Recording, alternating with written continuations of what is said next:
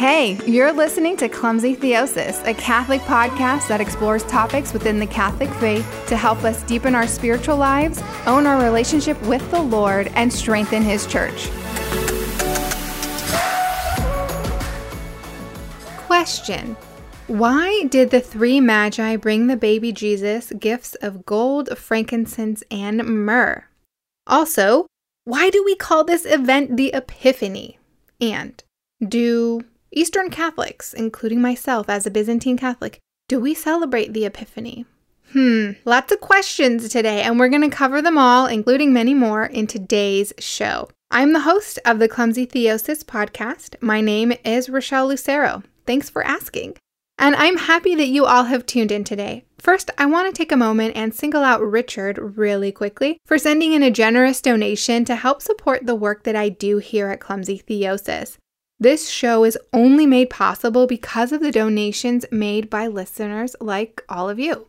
If your 2019 was made better, even in the smallest degree, because of this podcast, I ask you to please consider making a donation. All you have to do is visit clumsytheosis.net and click the word donate in the top menu. That's it. Oh, and every donation that you send goes back into making the podcast better and more accessible to everyone around the world. So, moving right along so we don't lose momentum here gold, frankincense, and myrrh. These gifts have always carried an enchanted mystery for me. For whatever reason, as a child, I imagined this as kind of like a pirate's treasure. I could envision them being carried across the desert and they would be locked in a wooden chest because everything inside was just incredibly valuable. And not just monetarily valuable, they also held some kind of mystical power. Well, wouldn't you know it, my childhood imagination wasn't entirely off. Gold, frankincense, and myrrh are not just impressive worldly gifts. When given to the baby Jesus, they mean more than us modern day Catholics, us modern day Christians realize. So let's look at these gifts in scripture and see what they meant in the passages in which we find them and what they mean when they are presented to the baby Jesus. So, the only time that we see gold and frankincense mentioned together in scripture is in a prophecy given by Isaiah. Chapter 60 of the book of Isaiah is referred to as the ingathering of the dispersed. So here we read about how the multitudes, including the Gentiles, how they will one day gather in and bring gold and frankincense and praise the Lord. By the three magi presenting Jesus with gold and frankincense, Jesus is being marked as a king, and not just any king, a king of all, all the multitudes, and that includes the Gentiles. Another cool thing about this prophecy from Isaiah is that it says that the people will be drawn in by his light. And when I hear light, I think, uh, especially in this context of the three magi, I think about the guiding star, the light that they followed to find the Lord. But with this in mind, we can see how Jesus is also being crowned as the light of the nations. And this is very blatantly put in verses 3 and 6 of Isaiah chapter 60. So together, gold and frankincense, they mark Jesus as the king and the light of the nations. Now, when we look at frankincense and myrrh, these two items are only ever seen together in the Song of Songs. And what's really cool is that they are actually the nuptial oils that are used to prepare the bride and the groom for their marriage. So, do you see where this is going? The baby Jesus is being singled out as the bridegroom, the bridegroom of the church. And another point of interest is that on its own, myrrh is the oil used to consecrate the Levite priests as well as the tabernacle that wandered in the wilderness with the people for 40 years. And myrrh is also an ointment that's used to anoint a body for burial. So, these connections, they tell us that Jesus is the bridegroom, he's the high priest, and he's the new tabernacle or the new temple. And then they also hint at a significance that is going to surround the future death of Jesus. And so when we put all of this together, gold, frankincense, and myrrh say that the baby Jesus is the king, the light of the nations, the bridegroom, the high priest, the new temple, and that his death is going to be significant I mean, talk about mystical here, right? Or maybe I should say illumined or illuminating. Which brings me to Epiphany. Why is the arrival of the Magi and their presentation of these gifts called the Epiphany? Because this word is not unique to Christianity, but we use it. And we use it because it means to shine upon. It's a combination of two Greek words, epi meaning upon and pheno meaning to shine. So together they aptly describe, in my opinion, they aptly describe the divinity of Jesus shining upon the earth as the light of all the nations. But this definition is kind of broad. So, if we think about it, I'm sure that we can see how the term epiphany could apply to a number of instances in Jesus' life, different times in which we can see that his divinity has shone upon the earth. So, I mean, because of that, it's no surprise that during early Christianity, there were three events that were associated with the quote unquote epiphany, right? With the Lord shining his divinity upon the world. And those three events were the visitation of the three magi, Jesus' baptism, and the wedding at Cana. Because in the visitation of the three magi, which we've gone over, you know, the significance of the gifts and everything, we're seeing how Jesus is the fulfillment of a number of figures or even prophecies in the Old Testament. And then with Jesus' baptism, we have the revelation of the Trinity. And then at the wedding feast at Cana, we have Christ's first public miracle. Today, in the Roman Rite Church, these three events, they're still held together because you see them one right after the other during your Sunday readings. So you're going to have the Feast of the Epiphany, where you're going to have the readings of the three Magi.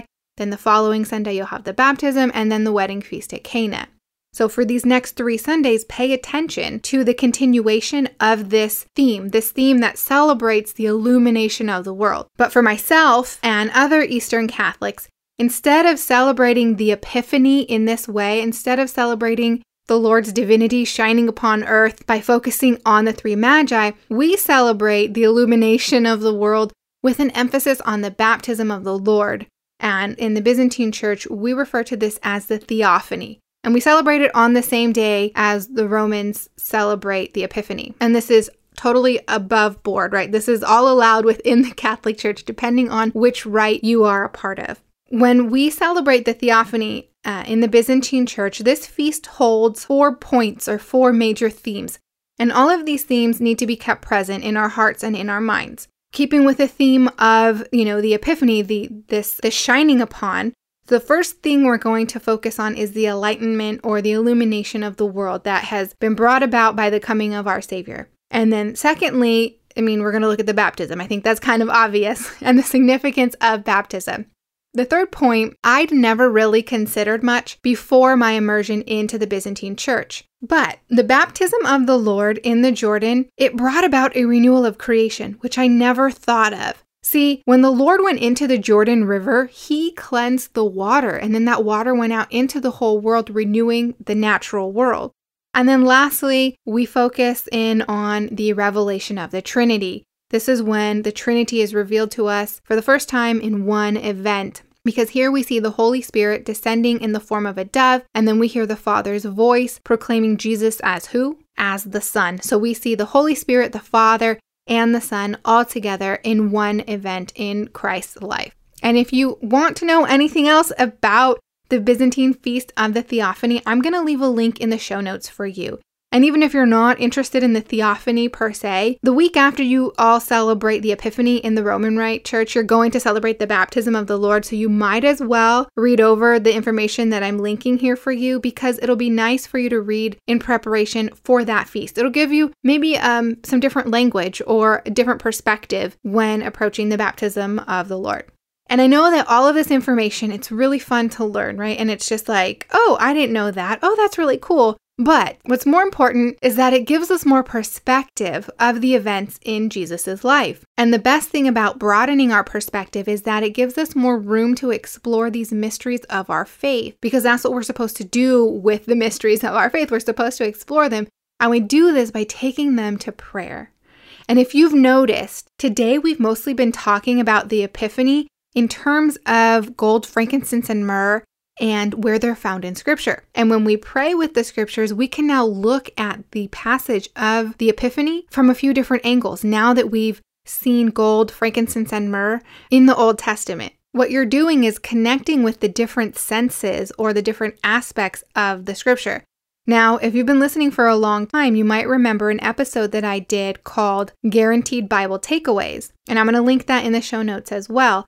But it's about the four aspects in which we can examine the Bible to give us more fruit or more nourishment to chew on when we're praying over the scriptures. And today, I've been looking at one of those senses specifically. I've been pointing out the allegorical sense of the gifts that the Magi brought. Now, the allegorical sense is also called the Christological sense, and it's also called the typological sense. Why so many names? I couldn't tell you. All I know is that all these names confuse people because there's just too many. But basically, this sense just connects the Old Testament with the New Testament. So we've looked at these gifts brought by the Magi, we've looked at them in the context of the Old Testament, and then what that then means when we apply them to Jesus. So you can meditate on these allegorical meanings of gold, frankincense, and myrrh. Things that we've we've uh, uncovered today, you know that Jesus is the king, the light of the nations, the bridegroom, the high priest, the new temple. We can look at all of those things and ask, how is the Lord those things in my life? How has he been those things in my life? How is he operating right now in my life? Is he operating in any of those spaces or any of those categories in my life? And ask yourself, where does he want to go next? You see what I'm saying here?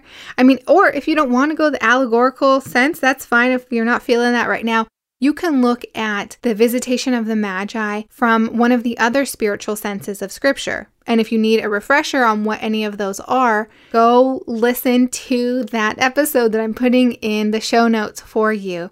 And if you just are not familiar, if you've never heard this episode before, you don't know what the four senses of Scripture are, go and listen. It's only going to help your prayer time, it's only going to make it better for you and more fruitful. And that's it. That's our episode for today.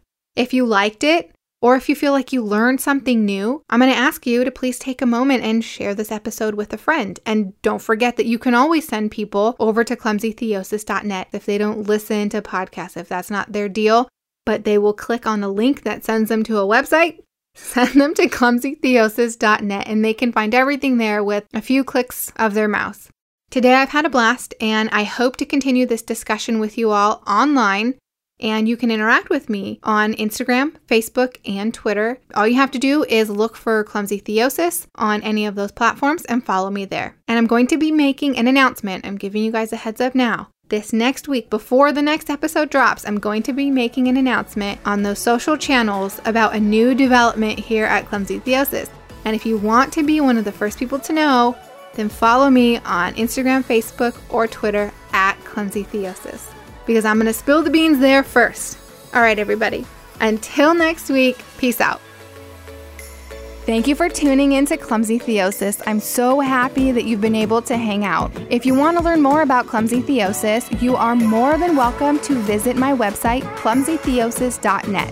From clumsytheosis.net, you will also be able to contact me if you're interested in booking me as a speaker or if you're just feeling generous and you'd like to make a donation. Remember that together we can transform the world by letting the Lord transform us.